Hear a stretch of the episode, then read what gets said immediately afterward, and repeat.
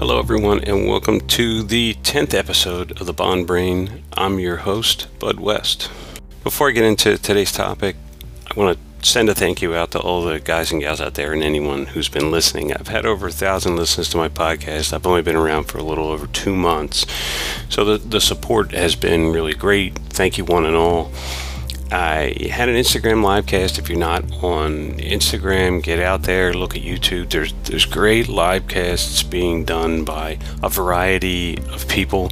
I'm not saying mine was great. I had a really good time doing it. I did it during the lunch hour. Fortunately, I had a few technical difficulties. One of the 007 podcasts that I really like is the Intrepid 007, and he was logged in. Had about 30 people on, and I, I tried to get him in. I, it just didn't seem to work. So hopefully, I'll get that that worked out and I'll actually be able to do some more live casts and actually have some guests on. And then, you know, give other people in the community a chance to, you know, throw out your opinion. Today, I want to talk about uh, a specific book, and not only a specific book, but to kind of preface that with the benefits of being a reader. Now, obviously, we know there are many benefits to being a person who reads a lot of books, and it's something that I enjoy considerably far more so than even watching television or movies. There are a host of mental benefits. They we get from reading. And one of those uh, ties into what I covered in a lot of other topics with a lot of other things that we can do, and that is just that mental stimulation and the sheer exercise of your brain. One thing reading does for us that we really can't get out of some other activities is reading is very good for obviously expanding our knowledge, but it's also very good for expanding our vocabulary. And don't think that reading fiction doesn't really expand your knowledge. Fiction these days really has a lot of real world elements in it, particularly things like the classics. Some of the classics can give you an insight into a different period of time in history and the way people viewed things during those times. So even though it might be Moby Dick, you can really learn a lot about whaling and the seafaring industry from that period of time. And you know even frankenstein and, and dracula. And i mean those were classics that spoke to people's fears and in some cases real beliefs during that time period. Reading has been attributed with helping to lower stress and tension assisting people with depression and it also actually helps by improving your memory. It does give people better focus. If you're a person who has to write, some people don't have the choice with writing. Some people choose to be writers. Some people it's just part of, or maybe a minor part of a job that they don't particularly like. But the more you read and the better of a reader you are, the better of a writer you will be. It also has an effect, and I'm not sure how they prove this, but it's also attributed with I know it enhances imagination. I do some writing myself, but it's also attributed with enhancing empathy. I'm not quite sure how they prove that, but that's what's out there. That's the scientific, that's a sociological study of benefits of reading. I love this topic because I read a ton. I am normally in the middle of about eight or nine different books at a time, and I read a, a huge range of topics. Everything from Ian Fleming and spy novels to things like the Da Vinci Code. I'm in the middle of three biographies right now, a naval history of World War II, some technical manuals uh, for work, and I on occasion I've had some people say, How can you possibly read eight or nine different books at a time? And they, they think it's kind of odd. But the truth of the matter is, I've actually met a ton of people. It, it's really not that out of the ordinary. And to those people, I usually answer that question with a question of my own. And how many different television shows do you watch and plot lines and characters and settings and stuff do you keep in your head? And when I ask people that question, they usually do an about face on the reading thing and they say, well, yeah, you know, I'm only really reading eight or nine different books. There are probably some people are, are keeping 20, 30, 35 different television shows and what happened on those shows in their head. And reading really isn't much different in that respect. So, on top of reading, I wanted to share uh, a book that I really liked and fits into the Bond world, and that is uh, a book called Goldeneye, where Bond was born, Ian Fleming's Jamaica. So it's not about the movie Goldeneye, it's not about the novelization of the film, it's about Goldeneye itself, the place where Ian Fleming went each and every summer for over a decade, and the place that he sat and he built a home there, and that's where he wrote all of the novels. Now, the book is by Matthew Parker. Now, the book was published in 2015, and it's really not overly long for uh, a book of this nature.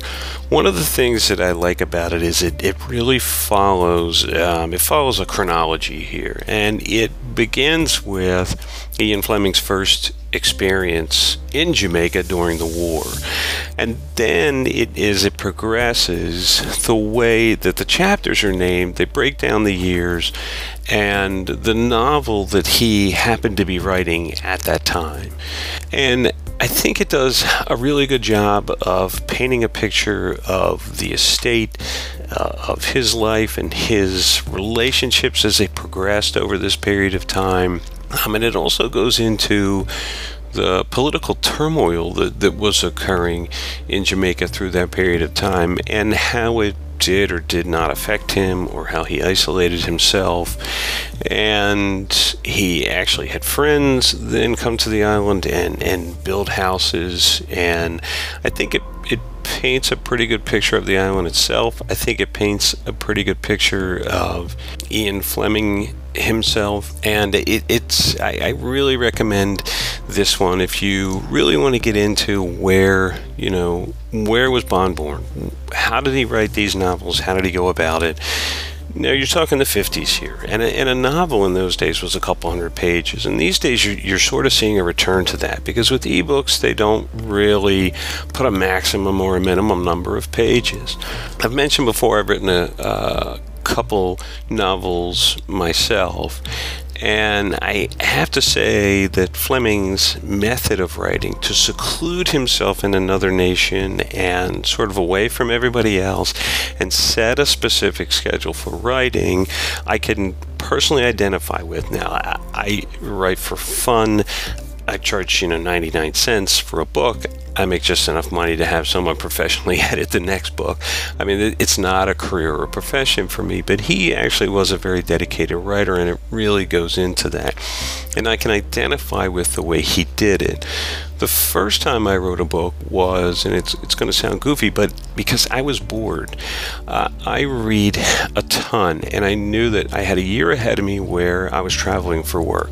And I was away from home four nights a week and I might sit in a cigar lounge one of those nights, but I'm not the kind of guy to sit in a bar by himself at night and pound drinks or even nurse a drink. I mean, I, hey, I, I like going to you know a local pub or especially an Irish pub and having some beers and my wife and I will go out and grab a drink. I love doing that, but by myself doesn't really appeal to me. So I was kind of bored sitting in a hotel room every night and uh, I've written two books. They're roughly, you know, they're beach reads, so it's not a huge level of complexity, but using the Fleming method of, in my case, you know, secluded for, for business purposes, the first book took me about six months. The second one took me two years.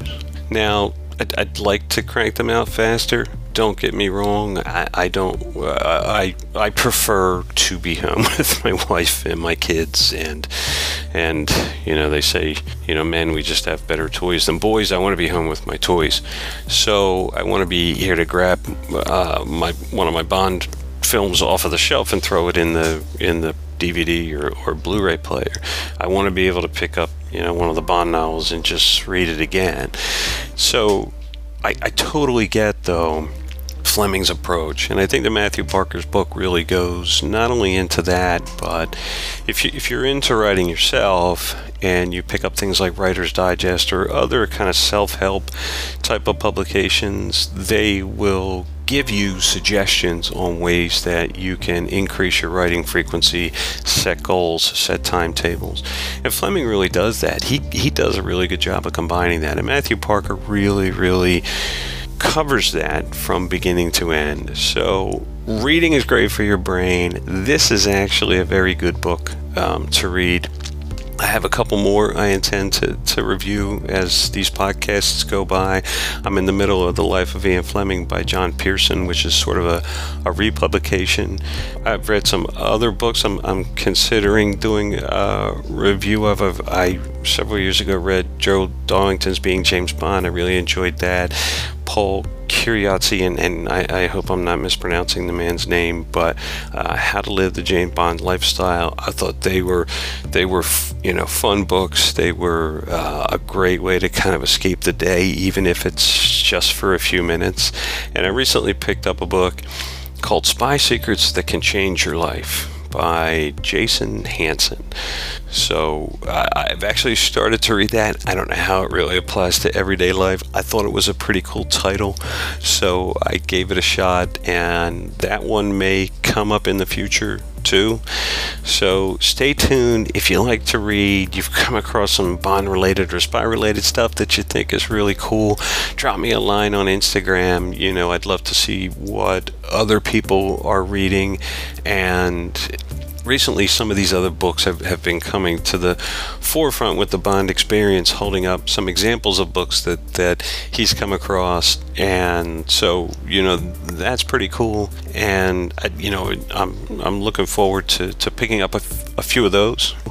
I have um, some other books um, that are a little dated now on the films and the making of the films that I may get into. I, I, haven't yet decided on those, but that they could be fun reviews and fun discussions. And that is uh, all I have for now. I love to keep these short, and if um, if you're looking for some book suggestions, reach out. If you have some, reach out and hopefully we'll uh, we'll you know find some other books that we can expand our knowledge and expand our vocabulary and then have a little fun in the in the James Bond world. I'm Bud West. This is the Bond Brain, and the Bond Brain will return.